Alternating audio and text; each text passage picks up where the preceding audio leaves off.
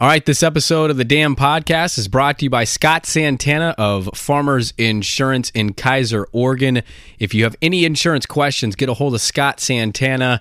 He is our number one go to in Keizer. You can find him at 503 393 6771. Scott Santana Insurance in Keizer, Oregon. All right, welcome into the Dam Podcast. Oregon State exclusive as they're coming off of a loss against Washington State. It wasn't pretty, but uh, Angie, at this point in the season, I, I, I don't even know what to think about the team anymore. No, because you know after that Stanford, that first half of Stanford, we were actually pretty. I think I think most people were pretty impressed by what they saw, and now it's it's like they've regressed. So um, the, the the positive, I like to try to be positive. Couple takeaways I had was the fa- fact that they did not give up. Second half was a lot better and uh, the emergence of Victor Bolden once again. Mm-hmm. Uh, he's kind of struggled this whole first half of the season, and to see him have a really, really strong game, I, I was proud of him. By the way, I, I, guess I should have said this, but I, I just been so caught up in the the emotion or uh, disappointment in Oregon State lately that I forgot. Brandon Sprague, 1080 The Fan, Angie Machado, Beaver Blitz. Dot com as usual.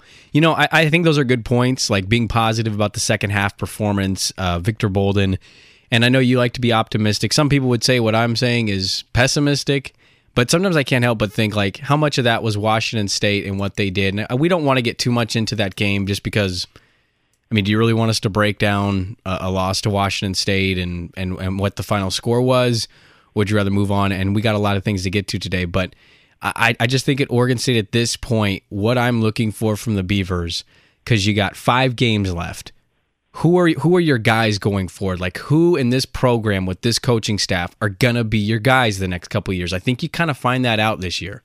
I, I think that you know, and people on Beaver Blitz have talked about that too. Is this kind of a, a dress rehearsal audition year for some of these guys? I mean, there's what 52 freshmen and redshirt freshmen on the roster right now. Is this being used this year? You know, obviously the coaches want to win. They're they're very very competitive, but is this their chance to really kind of see who has, you know, we've heard Gary Andersen talk to, talk about it. It's kind of that, you know, are you ready to play big boy football or do you need to get out of the way? Mm-hmm. What do you think about the the idea about the cupboard being bare? And I'll admit, I, I stole this kind of idea off of Twitter because I'd seen this, but uh, Ken Goe of the Oregonian, who is is never shy of speaking his opinion, which is great he was one of those be careful what you wish for. It can't get better than mike riley type guys. And he had plenty, plenty of articles out there. Mike leach was an example for him of big name coaches and always going to hit it off at a small time program. Um, but the idea that there wasn't that much talent riley leaving and that two wins is no big deal it's gary andersen building the program up. What do you make of those those, those kind of notions that some fans have I, you know, I, I tend to to agree with that, and I, I know it won't be popular, but um, you know, I, I said it on the podcast before. I don't think Riley and his staff did a good job recruiting and taking advantage of those Rose Bowl run years. So whether it was thinking that they could develop talent, there was there was to, to sum it up quickly, there was too many ch- uh, ch- flyers taken on guys that were projects and you're you're going to have a project. Every school has projects. You're going to have some guys that you're, you're going to take a flyer on to you know see if they can develop and be as good as you think they can be. Mm-hmm. But there were too, there are too many projects on this roster that have you know a lot of them have washed out already, but they don't fit what Gary Andersen wants to do. He wants big, physical, fast players that you know can run a spread offense. So you know, and then and then do a, a and run a three four defense. So totally different personnel and the fact that they need better talent.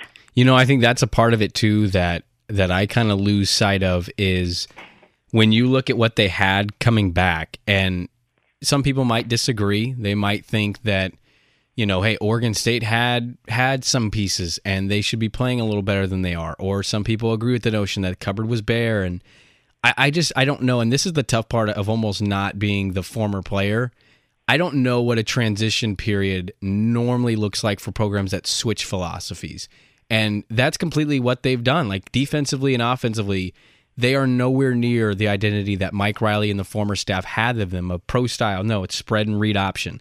Defensively, uh, it was a base 4 3 and that's usually all we saw. But now you get a three-four mix mixed with you know whatever else, insert whatever else type formations that uh, Kalani Sitake inserts, and so that's the tough part is deciphering: is this cupboard bare and this coaching staff doing a good job, or are they actually kind of being a little under impressive, and they should be playing better? And I think that's the tough part is identifying just how hard is it really for kids to transition to these systems that are pretty different than what they're used to? Well, if, if Beaver fans out there want to know what I had this team basically on paper if Coach Riley was still here, I had this pegged as a two win team. Really? So you can take that for what it's worth. Okay, now let's oh, let's think about it for a second because this is what we like to do on this podcast. We like to we we like to jokingly call each other out, but we also like to have good conversations. You thought this was a six win team, right? I did. So what are you seeing now? Because it's a two win team, potentially maybe a three three win team, or maybe they're going to be a two win team the rest of the year. What is not living up to what you thought they would be? Like you went from when from what you thought was going to be a six win team to what is now a two win team. What has not panned out the way you thought it would? First of all, defense, and I think uh, you'd probably agree with me on that one. Is the defense has not been as stout as I thought. Because you know, even under some of the worst years that we've seen over the past ten years, the defense has typically played decent. You know, they've they've given up some big plays, but but not this you know giving up six touchdowns in the first half kind of kind of performance, a total meltdown. Um, and and then again against Arizona, Kalani Sitake said, you know, it can't get much worse. So um, complete i mean they look like they they have no idea where they're supposed to be so mm-hmm. that's been a disappointment the past couple games and then offensively just the lack of um, con, um consistency There's mm-hmm. been no consistency whatsoever and i you know i granted either way oregon state was breaking in a new quarterback this year but i i really did think that they would be able to sustain some drives better than they've done this year now, the coaching aspect, I, I, I think that's like the most important thing to hit now because this is a program Say what you want about Riley. They haven't won two games since Jerry Pettibone was head coach in 1996. Pettibone. So those are my days. That's, those are my people. I don't know if I'd brag about that one there. those weren't exactly great times for Oregon State. But I mean, you're looking at the realistic possibility that if they lose to Colorado, I mean, you can't point to me another win the rest of the year. You can't find another win. And then that's the tough part is you're looking at a two win season. So as high as we are on Gary Andersen, and I love it. I love the staff. I still like Kalani Sitake. Uh, I think there's a fair question out there of, well, then where do fans place blame? Like, where do they come in with this? Because yes, we knew this was a rebuilding year. It clearly was, but two wins. Uh, maybe a lot of people out there weren't hard pressed to find that. I said three wins, but I can't believe we're at a point where Colorado. To me, I'm leaning. If I'm betting money, I'm betting on Colorado. Like I'm leaning yeah, way more yeah. Colorado than I am Oregon State, and I got to be honest, as much as I didn't have high, high expectations, I'm a little surprised I'm there mentally. Yeah, but I, I think the, the general mood is still, you know, I mean, the, the honeymoon period is still there for Gary Andersen. So, yes, fans might be a little disappointed, but they like what they're hearing from him, too. I mean, this is a guy that comes out and says, I'm impatient. Yeah. I want to win. And, you know, maybe that is to a detriment. Maybe they're switching things up too much, looking for that perfect combination to win some games. Mm-hmm. And but if you're a Beaver fan, the team hasn't lost hope. They're fighting like heck to you know to win some games, and the coaching staff is right there. You know whether it's on the recruiting trail or on the field of play, they're they're doing what they can. You know they've they've moved Cyril Noland Lewis from you know start at safety. He played some nickel, and today Coach Andersen said we may see him playing a little cornerback, um, just to try to get these players in the best position for them to make plays. Yeah, and I think that's what you want. You do want to hear that stuff. It's just, um, and it's always tough, I guess, in a rebuilding situation to temper emotion for wins and losses. And again, I didn't think this was much more than a three win team. I just, you know, depth and depletion and new format and new coaching staff, that, that stuff takes its toll. But um, you're looking at a, at a team that, granted, that Washington State game, I know, I know, and I know you mentioned it, but I didn't really care about the second half performance. I, I kind of, when you're Washington State and you're up, what, 45 17 at the half, and Luke yeah, Falk's yeah. throwing six touchdowns in the first half to tie a Cougar record, like, what is they the incentive? every possession, Washington yeah, State. Yeah, like, what, what what what do you play for in the second half? You won the game at the half. Like, yeah, yeah. it literally is them killing the clock as much as they can and you giving everything you got. It's like, it I don't know. It's like fighting a, an older brother that just has no interest in fighting back. You know what I mean? Just Yeah, kind of sitting yeah. down and he can take your punches in the arm and he's just laughing at you. It's like, oh yeah, he gave some good hits, but yeah, was against a guy who wasn't fighting him back. Yeah. And so that's kind of where I fall in line with the Washington State game. It was just they got absolutely boat raced, and I, I, I wasn't not that I was shocked because they hadn't faced a good passing team all year. Um, but I, I'm still surprised that it feels like we continue to hear we need to figure it out, and you're still in that position. And I guess that's the tough part. And maybe this is a me problem. Of this coaching staff to me is really good. Um, but yeah, maybe it's just it's it's tough for me to understand like where the disconnect is for players because Yeah, it yeah. does feel like there is clearly something there that linebackers have been called out, defensive line's not played well, uh, secondary's been lit up, missed tackles. missed yeah, I mean, it's- tackles. it's it's been across the board. It's not you can't just point to one area on the defense and say, oh, you know, it's the safeties. but it's or- amazing to me that with that coach, that can happen. Yeah, it, no, no, I think that's been the biggest surprise. Is is I put a lot more stock in what the staff could do getting these players, and then it goes back to that original question of, you know, is the talent level that low now? hmm And you And tend, you know, I hate to call that out because a lot of these play. I mean, these players are great young men.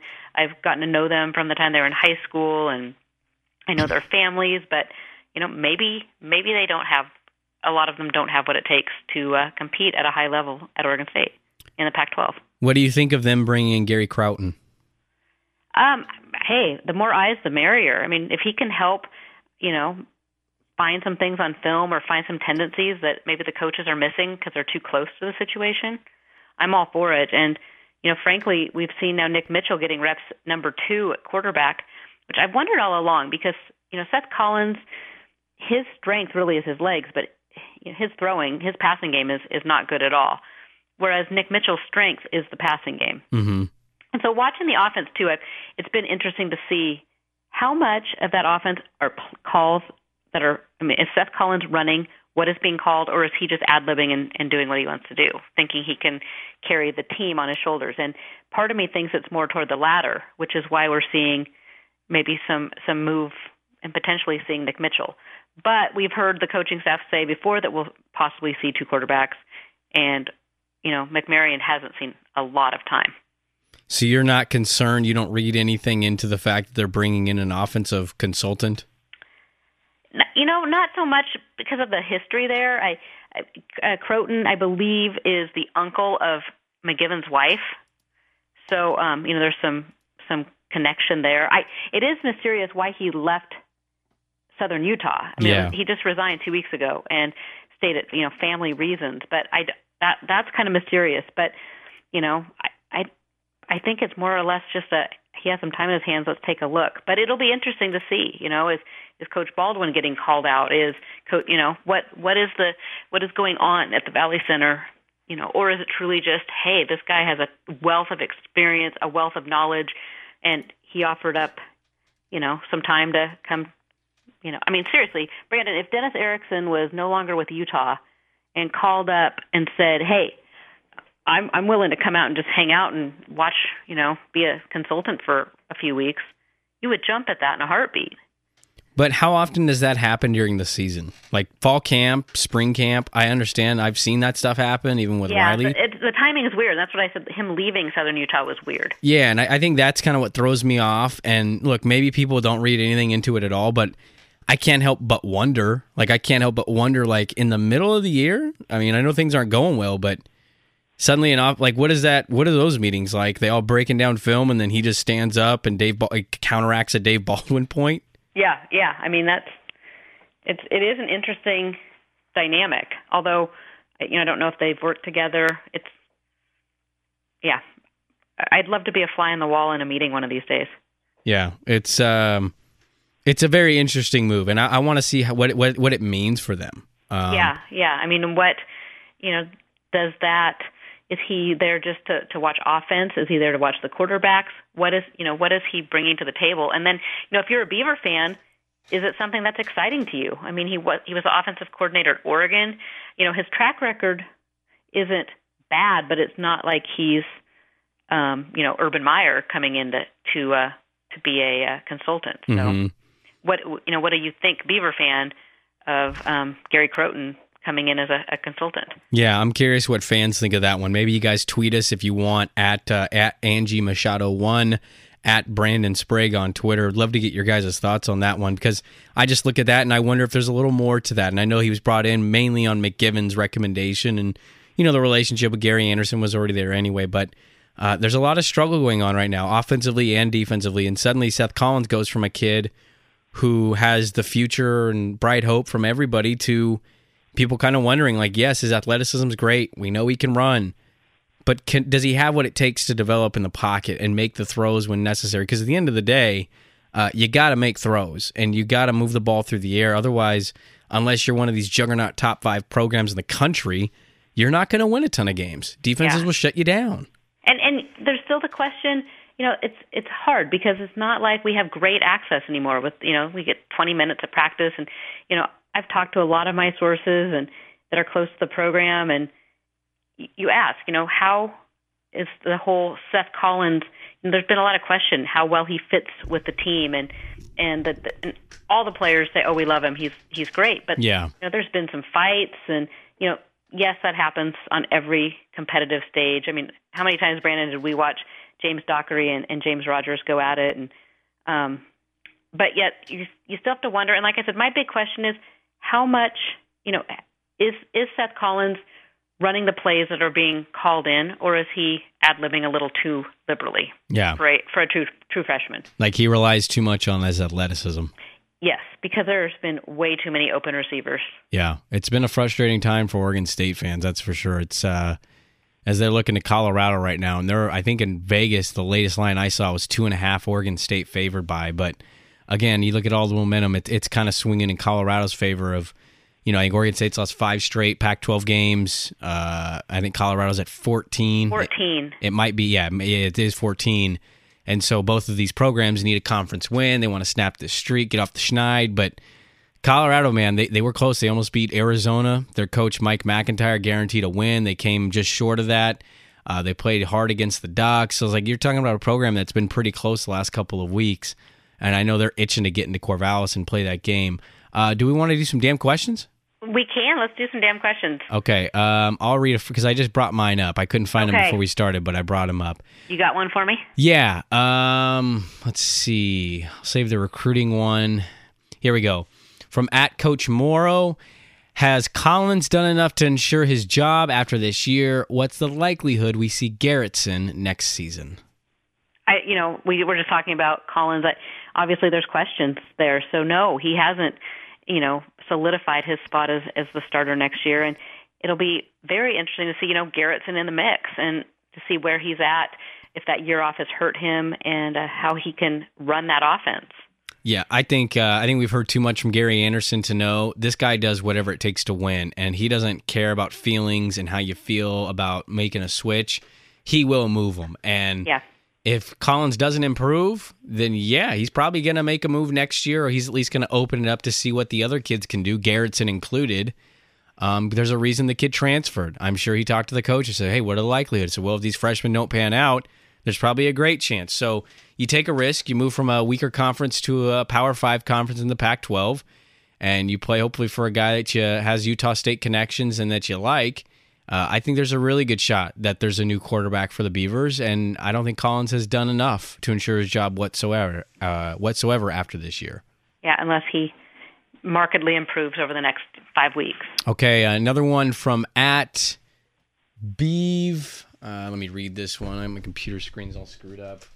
Uh, Beeve Fanatic with a F I N. I couldn't read that one. It wouldn't show up. Uh, he says, "Is the local PDX media biased towards UO? Unequal treatment for the Beavers? Question mark. How can this change?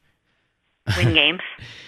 um, I mean, flat out. I mean, whether it is or isn't, you know, you, you Brandon, you're in the the Portland media. Mm-hmm. Do you think there's bias toward the Ducks? Well, I, I mean, I don't know what what does bias mean to them though. Like just the coverage and how much we talk I'm, about I'm Oregon. Guessing, yeah, but I mean, but yeah, the Ducks games, win football games. Yeah, you win games, and, and there's more to talk about, and your listeners want to want to, readers want to hear about it. See, I, I I think people have a hard time comprehending this, but it's like, I- and I know like you're a diehard fan of your team, you're wrapped up in your own thing, and you know I had people go at me on Twitter over this past weekend because I made a joke to the Seattle Times because they made this article, twelve reasons why it's better to live in Washington than Oregon, and so I joked with them once the Ducks won. Hey, 12 reasons why it's better from 04 to 15. See those reasons. And people were like, I thought you were a B fan. What the heck? It's like, dude, first of all, don't place your fandom on my fandom. Like, if I'm an Oregon State fan, then just live with that and move on. Like, who cares if you're a diehard who doesn't acknowledge anything in Eugene? I've said it on the podcast, I've said it on my radio show. I didn't grow up with any family ties to Oregon State. I went there, I spent money there, I'm an alum there. I love rooting for the Beavers. I do a podcast for no money, Oregon State centric, and take an hour of my family time to talk about them.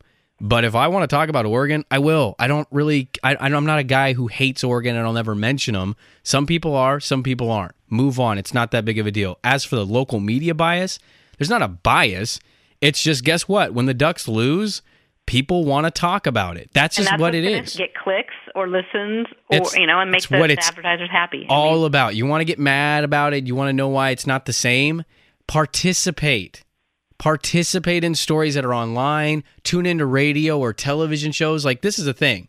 And I'll give you a slight example. When when the Oregon Ducks lost to uh, or or uh, yeah, when they lost to Colorado, on our show we got over a thousand text messages from different people. We got like twenty five phone calls. When Oregon State loses a game, guess how many we get? one or two, we get maybe eight. maybe. Eight okay. text messages from people. And guess what? Half of those texts are from the same phone numbers. and I'm not saying that tech I'm not saying that texts are indicative of listens, because they're not. But I do know that the reaction is night and day different. So to get better coverage, to get more, you know, 50-50, I hear you. But if you want that, you got to win football games. And Oregon, even if you don't want to acknowledge it, Oregon's at least done as much this year. So if you want media coverage that's that's kind of 50-50, you got to win ball games. The B, the PDX media is not they're not biased at all. They don't look for a bias. It's just it's unequal and it's unequal because between the two programs, it's been entirely unequal of who's winning ball games and who hasn't. By the way, that question was from at OSU underscore Beaver for life, not at B fanatic. And and you know what? If you want beaver coverage, you go to beaverblitz.com. Boom. All I talk about. there you go. See? And the message board is all Beaver fans. You don't have to deal with ducks, huskies, you name it. See, That's see, that's a great point, Angie. It's like if people that want exclusive Oregon State conversations, and I get it, like there's people out there.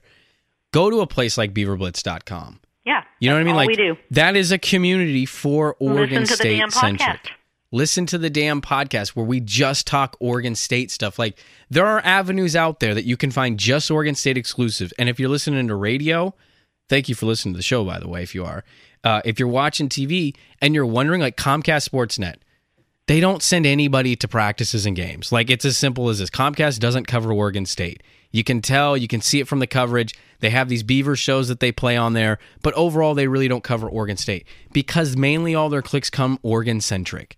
Like it sounds really unfair to some people, but that's what it's about. It's about revenue. It's about who where the eyeballs are, where the clicks are coming from. And right now it's on Oregon. So Yep. if you want Oregon State centric, go to beaverblitz.com or listen to the dam podcast. And and like Brandon said, we're doing this podcast for free. The people on Comcast or on the radio are getting paid, so the, they'll have to be paid somewhere. Yeah, exactly, exactly. Angie's taking time out of her day. Uh, I take time out of my day. We do we do this podcast because people love to listen to it. We get great numbers, we get good feedback, and we love interacting with Oregon State fans. But the media bias in Portland, it doesn't exist. It's just it's just like the the two programs. It's like completely one sided right now. Okay, so I got one for you. Um, um, I might have to answer it actually. Patrick Burke on Beaver Blitz says, "Where in the world is Jalen Grimble? I thought Peko and him would make up a great D line. Is he hurt, benched, or abducted by aliens?"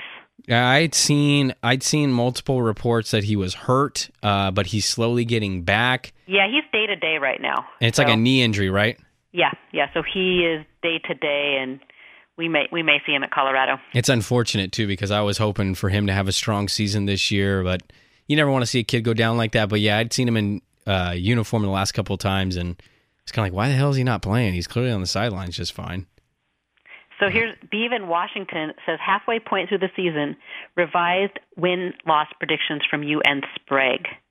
Uh, I mean, it doesn't. It changes by one game for me from my preseason. I said three. I think they're going to stay at two. Uh, I know we'll give predictions at the end of the podcast, but spoiler alert right now. I, I just think Colorado's playing better football right now. I do, and it's a great opportunity for Oregon State. They're at home. Uh, the fans that are going to show up are going to be fired up. They got screwed, by the way, in their home schedule with two Friday games and a 7:30 kick. Yeah. Um, but um, yeah, I think I think the fans will be there, will be fired up. I think the kids are going to be fired up to be home again. But uh, I think Colorado's playing good football, and, And say Col- you, know, Colorado is in desperation mode right now. I mean, this is year three of MacIntyre, and uh, you know, this isn't rebuilding anymore. This is Yeah. they should be rebuilt. Yeah, you So- should. Yeah, you should be building towards something now, and they don't have a lot of wins to show for it. So I think Colorado's closer, and I think they'll be at two wins at the end of the year. I, I'm right there with you. Actually, I said six. So see, I'm way off. That's my okay. initial, but that's we talked about that, and I'm fine to eat crow and uh, buy Brandon lots of beer here at some point during the season. That's okay. Uh, we got one from at Moley five. Is it Riley's players moving on before the new staff philosophy sinks in, or is there a deeper issue here? Oh, it's like we talked about earlier. It's personnel, it's talent. Um, this will get better, Beaver fans. I I really do have a lot of faith in this staff and what they're going to be able to do, both bringing in players, recruiting, and uh, with their system that they have in place. There is a a steady. There's a plan. There's you know everything that you'd want if you were an outsider consultant looking at this as like even a business. We had a, a poster in Beaver Blitz post this that he is a management consultant, and he said every piece is in place that when he's going around, you know, he'll buy a business and try to put the right pieces to to build it back up. And Mhm. he said every single thing, the top ten things he looks at, are all pluses right now with the staff. Yeah. Um, I love what I've seen from the staff. I'm encouraged by comments that they make and, and blunt honesty that we get. I also think this don't bring up Riley's name. Uh, Riley's struggling in Nebraska. We don't need to talk about that. We know it. We've seen it. But this happens sometimes in college football. If a coach leaves and the and the cupboard is full of talent, the next guy comes in. Guess what? They win. Like look at uh, Brady Hoke at Michigan when Rich Rod left. Or you know, even Erickson when he came in with with Yeah. Riley's first group of guys. Exactly. You look at those two situations. Erickson wins right away. Uh, Brady Hoke goes eleven and two, and it was like, oh, these coaches are fantastic, and I think these coaches are good in their own measure. I think Erickson has great qualities, and you know Brady Hoke was really good at recruiting.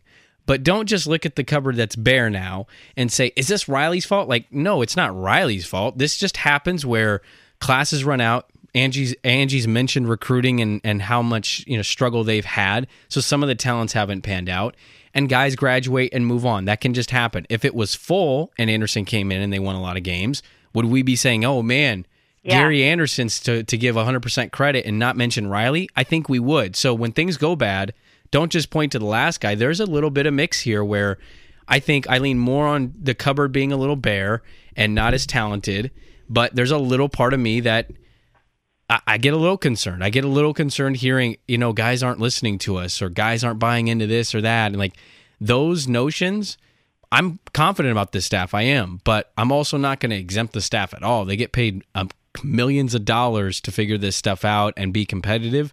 And in a lot of these games, they haven't. So I don't think the cupboard was bare. I don't think it was stocked. But also the coaching staff, some people thought this team was a four five win team, and they've been nowhere near that number. No, not not even close. Uh, do you got another one? I do. Um, M. Ciafoni on Beaver Blitz says, "Have you heard anything how Braden Kearsley or Darell Garretson are doing this year?" Um, I I've, mean, I've heard they've both been been doing great. So, yeah. um, you know, I've seen Braden at practice, and and he's right there in the mix. And and Daryl, I mean, talk about a guy that's kind of doing everything. He's mentoring the young quarterbacks. He's kind of one of the lead recruiters when guys come to town. hmm Um, he's doing a lot. So, um, both those guys could be big impacts next year. Uh, I got one from at Trevor Fees. Uh, how nuts will the quarterback competition be next fall? What are the chances Garretson start takes the starting gig? I think we'll focus on that one. Hmm. I right now, if I, I'd say it's pretty high that it's going to be crazy off season, and unless Seth Collins can grow a ton, and that's depending on what we see from Garretson as well. But um, I've just heard too many positives about Garretson to write him off and and say there's you know not much of a chance. And I and I haven't seen as as much growth from Collins as we did early in the year.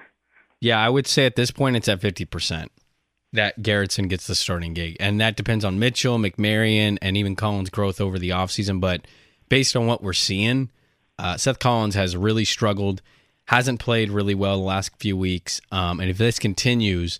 Not only will they make a switch in the middle of the season because they will play Nick Mitchell if they feel that Collins gives them no shot to win, uh, they'll play whoever they want to or need to at this point. I would say 50% chance that Garretson could be the starting quarterback. He's got a lot of experience. Uh, he knows this system well. He's a little smaller than I thought he would be in person standing next to him, but overall, the coaches really rave about him. You've heard nothing but great things from him. I think there's a good shot he could be the quarterback. Yeah, and and a, and a good leader, which is what you need from a quarterback as well. Yeah. Do you have another one? Uh, they're all kind of recruiting stuff. So okay, I got one more. Drive, and some of you guys will get to some of these recruiting ones here in a, shortly. Okay, I got one more from at R Damemeyer. Impressed OS players, greater size than smallish WSU players. Do you think teaching up this group will yield results? So what? I mean, is he saying that Oregon State players were smaller? Uh, no, I think he's saying he was impressed with Oregon State's greater size than the smallest Washington State so I think he's saying, do you think they'll teach him up this group to yield the results better than what happened on Saturday? Well, that's that's the plan. We haven't quite seen it unfold the past couple of weeks, but I think I, I go back to that Stanford, that first half of the Stanford game. I think that's how good this team could be, but they've got to put it together for an entire four quarters, or at least three and a half quarters, and uh, they've got to stop some people and sustain drives. They looked really, really good that first half of that Stanford game. Yeah. But against Arizona and Washington State, the wheels have completely fallen off. So it's a matter of getting back on track. Yeah, I, again, I, I think this just goes to a, our deeper conversation. I think the coaching staff has what it takes to coach them up. Um, and although this year can be frustrating for fans, I think next year is going to be kind of very telling for a lot of the guys that don't have that great of experience. Uh, you're going to get a good indication, I think, of where this program can go because a lot of these kids were going to get playing time once again next year and uh, another year under their system. I think it leaves you optimistic. And the the thing I'm going to be watching too is this class is going to be really small. The 2016 recruiting class. I mean, we're we were talking 12, 13 players. I'm wondering some of the comments that Gary Andersen has made in the media about you know guys needing to basically do a gut check to see if this is where they want to be. I wonder if we see a little more attrition than we're used to seeing. Mm-hmm. And if guys look elsewhere for playing time, and that this class isn't bigger when all is said and done in February. Yeah, it may be what Gary Andersen wants at this point. So yeah, that's something we'll be I'll be watching very right, closely. Let's do some recruiting stuff before we get to our predictions and Colorado stuff. So recruiting, it's a big, big weekend this weekend uh, in Corvallis. So five official visitors coming in. There will be other unofficials, but you know, this group is highlighted by a, a trio of players from Chandler High School in Chandler, Arizona, with uh, quarterback commit uh, Mason Moran. He's a three-star, great player, great leader. He's also bringing up five-star wide receiver N'Keal Harry, four-star athlete Chase Lucas. And I know we need, de- you know, Oregon State needs defensive players. So a couple defensive ends. Bellevue, Washington's Isaac Garcia is coming into town. He's a three star, one time commit to USC.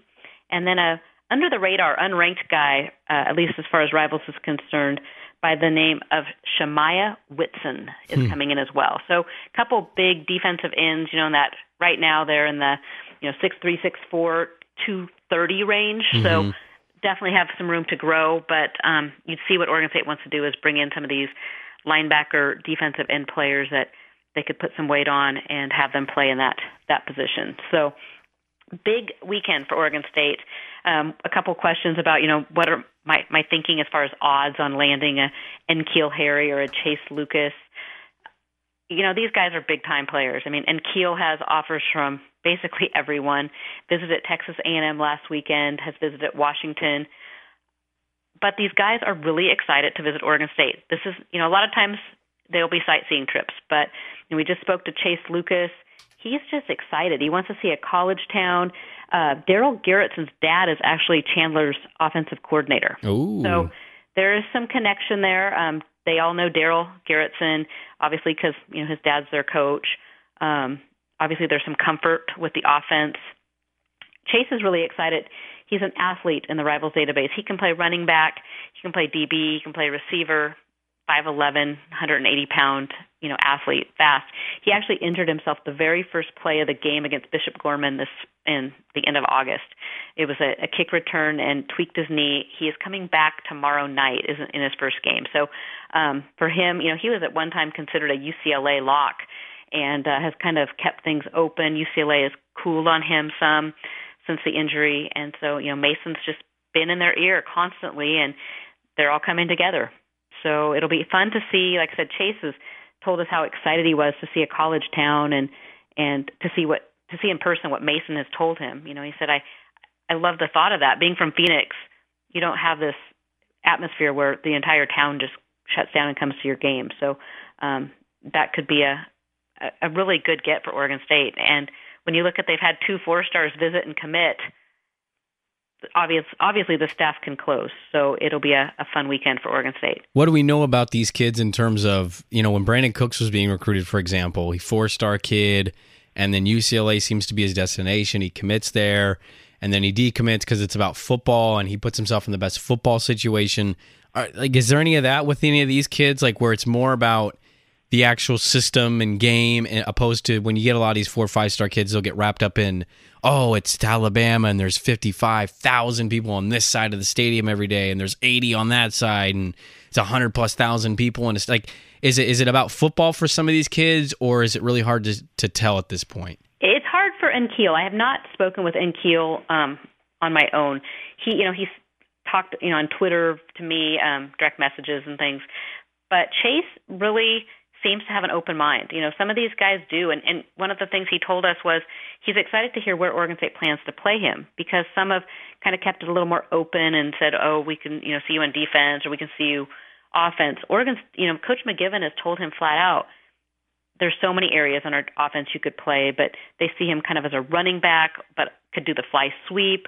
Um, and so he he told us he's like i'm really excited to just get with the team get with the coaches and see how they would utilize me. Mm-hmm. so for him, it is football. It's a it's a big football decision, and and you know with Mason there, Mason's solid and is super excited to bring this guy. You know, he here's their quarterback, and you know they they talk about how fun it would be to play together at the next level. Here's their chance to see it. If they got a Lucas and a Harris, I mean, compare that with the best staff or with the best class Riley ever had. Like, where does that compare? Well, they already have two four stars. I I think the best class Riley had, maybe I think had three four stars, and so um, and that might have been was it Caleb Smith and um, Isaac Seumalo. Um, I know we had a three four star year one year, and I, I'm not quite sure which exact year that was. Mm-hmm. Two on board already. Oregon State has only ever received one five star commit, and that young man never made it to Oregon State. Simi Cooley. um, so you know, just to have a five star visitor is huge. Four stars have visited, um, you know, in the past, but um, it does. It takes a, a kid that really gets it, who understands the college atmosphere, and this staff is doing a really good job selling that college atmosphere, and these kids love it. They yeah. love everything about it. So, um, you know, just to get an keel Harry on sta- on on campus, or you know, even Isaac Garcia, defensive end is a is a big position of need for Oregon State for next year and to get you know he's a, a 5.7 rated three star, which is right below a four star. Committed to USC originally, so um, a big time player in his own right. Bellevue is one of the top programs yep. in the West Coast. Teammate is already committed in Tyson Penn, so again he familiar face you know on on on would be on campus with him. But you know, watching all their film, even the Shemaiah Whit, uh, Whitson, just long, fast, aggressive football players, which I think Oregon State fans would really be excited to to see. You know, it's a really exciting time. Even if you know, even if Oregon State's looking at potentially only a two win season, I think it's exciting the fact that these guys are coming in this weekend. Yeah, and and this is you know, you, it's actually a great opportunity for the coaches. People have asked that. You know, I think that was actually one of our our questions, dam question. And if it's not, or if it was, I, I'm not going to say a shout out here, but um, you know, how bad, you know, a two win season, let's say, you know, how does that hurt recruiting? And really, it doesn't. It, it gives the staff a chance to really sell all positions are open and come in and earn a spot and uh, early playing time. And to some of these kids, that is what they want. They want a shot to come in and play immediately, which at some of these schools, let's face it, you're not going to do. Yeah, exactly. Yeah, you see it all the time. Um, all right, is there any other nuggets from uh, recruiting we want to get to? Well, that's those are the those are the best right there. No, I mean that was damn good information. I just didn't know if Damn good information. didn't know if you I had will have a on this is Thursday afternoon. We'll have the podcast out, but uh, tomorrow morning, first thing, whenever you get up and grab your coffee, we will have breakdowns of all the visitors on Beaver Blitz, and Boom. I've made it an open article. You don't have to be a subscriber to check it out, but um, highlight film everything in one one Wow. spot for you. There you go. There's a reason that if you're not a member of beaverblitz.com, you see that content and you find out how good information Angie gives you, there's a reason to join. Good conversations over at beaverblitz.com. Uh, okay, Oregon State takes on Colorado. The Buffs have not won for 14 games now against the Pac 12. And they've never had a 15 in conference 15 game losing streak. Really? Never. Never. In, in whatever conference they've been in. Okay. And they're coming from the Big 12. Okay. Yes. Wait, Big 12, right? Not the Big 10? Uh, Big 12, yes. Yeah. I just the conference is so diluted at this point. I, Um, I, I, I get confused daily. I know it's it's ridiculous. Okay, what? How are we feeling about this game? You know, I, I, I guess I'm tainted from the past two losses. Does Oregon State, in my opinion, have the ability to win? Yes, but I think Colorado's just hungry. I think they're desperate. So it'll be interesting to see how they come out. They also have some injuries, but I my prediction I actually had Colorado winning by three. So So the idea twenty-seven twenty-four was what I uh, went with. 27-24? Yeah. Okay, now this game, there's a couple things of Oregon State that I I want to see from them. When they played Arizona, I was the idiot that said they would win, and it was a 10 and a half point spread. I knew Solomon came back, and I said, "Oh yeah, they could win." I'm a moron. I am, admittedly. Yeah, but I picked six But- wins this season, so I'm a moron too. So equally, we're we're really dumb. Yeah. But there, I was disappointed with that game because Arizona going in was 11th in total defense in the conference. Uh, an area that they could have exploited that I felt like they didn't was the rush defense, and Arizona's rush defense isn't great. And it just felt like they just kept trying to throw the ball and throw the ball and throw the ball. And even if you get down, you cannot completely abandon the run. And so, Colorado, I'm looking at total defenses in the conference right now.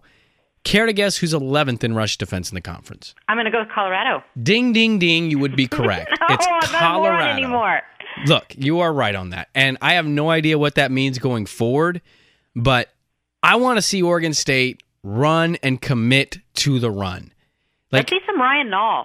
Central Catholic, Ram, just pound it. And then throw in a little Chris Brown to mix things up. it would be great to see them stick with the run and commit to everything and get a ground game going because I think that's actually going to help Seth Collins. But we didn't see it against Arizona. I don't know if we're going to see it against Colorado. Uh, I believe the opportunity's there, but Colorado comes in with that seafood layout guy. I don't even how to, I don't know how to say his name and Did you call him seafood Layout? seafood layout Leo Leifu Lifu Sefu Lifau. what Sefo Lifau. Sefu Leaf Leaf Leafau Lifau. Se- seafood Leafau. There you go. Close enough. He's from Tacoma. I, anyways, I, people screw my name all the time. It's really not that big of a deal. They come in with that kid, and I don't think he's great, but I think he's been he's sucked for so long. They've sucked for so long. He's an upperclassman. I think he's tired of losing, and I think this is an opportunity for them. And so, for that reason, I think Oregon State's been too inconsistent offensively. I think there's real problems in the defense that uh, Kalani Sitake and Gary Andersen have noticed and talked about the last couple of weeks. And I'm not sure it's going to get corrected. And by the way, they just got lit up through the air by Washington State.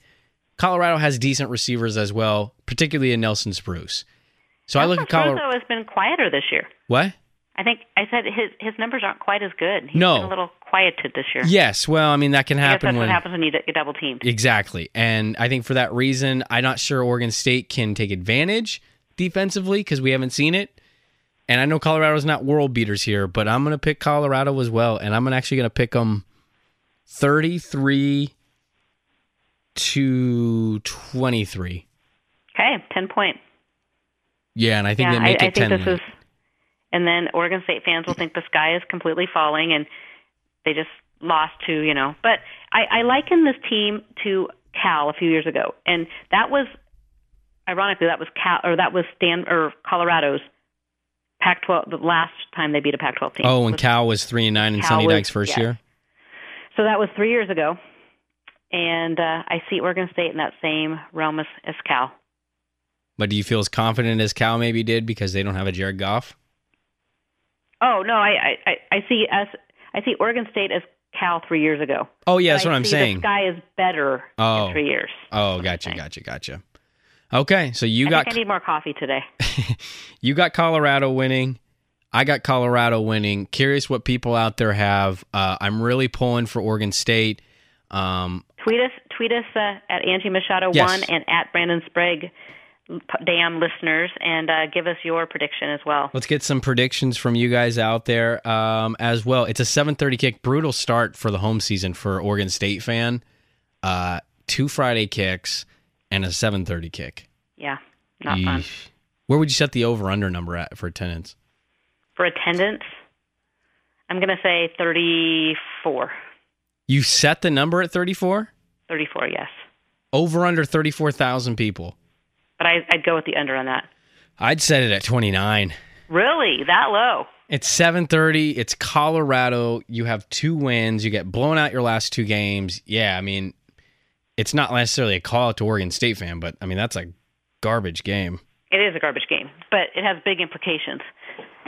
I mean, 9,000 will be students, more than likely. I haven't Yeah. heard a number, but the students will show up. It's homecoming. Yeah.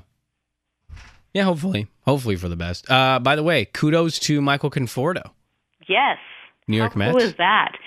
One of only three players to uh, play in the Little League World Series, the College World Series, and now the Real World Series. Yeah, it's pretty cool, isn't it? Yeah. He uh, Gives he, me a had, reason to watch the World Series. he had the greatest strikeout in uh, baseball history. Did you see that? No, I didn't. Oh well, he, he struck out against the Cubs, but on a pass ball, so he got to first before they threw him out, and a run scored. There was two outs in the inning, so if he would have struck out and the ball didn't go past, Big he Easter for the Cubs. been out. You think they're going to win it? Mets? Yeah, Go for it. Yes. I, I honestly don't know. I know. I, it doesn't sound like you watch baseball. I, I don't. But I used to love the Mets. That that was my team one year. I was picked a team in the World Series. So, but this is so long ago. I I rooted for the Mets when like Lenny Dykstra was on their team. Yeah, it's a long time ago. Yeah. Um, I think the Mets have too much pitching, so I think they're going to win the World Series. I think Mi- Michael Conforto is going to get a ring. Nice. Pretty crazy. All right, uh, there we go. There's everything from the Dam Podcast this week. Uh, if, if you want to get uh, get at us on Twitter, you can at Brandon Sprague at Angie Machado one. And uh, thank you guys for listening. All the dam questions we got this week, Angie. We were a little fired up this week, and uh, let's hope for a good game on Saturday. I let's let's have something good to talk about next week. Fingers are crossed. Fingers are crossed. There we go. You guys enjoy. Okay, talk to you later. You guys enjoy the game, and uh, we'll talk next week on the Dam Podcast.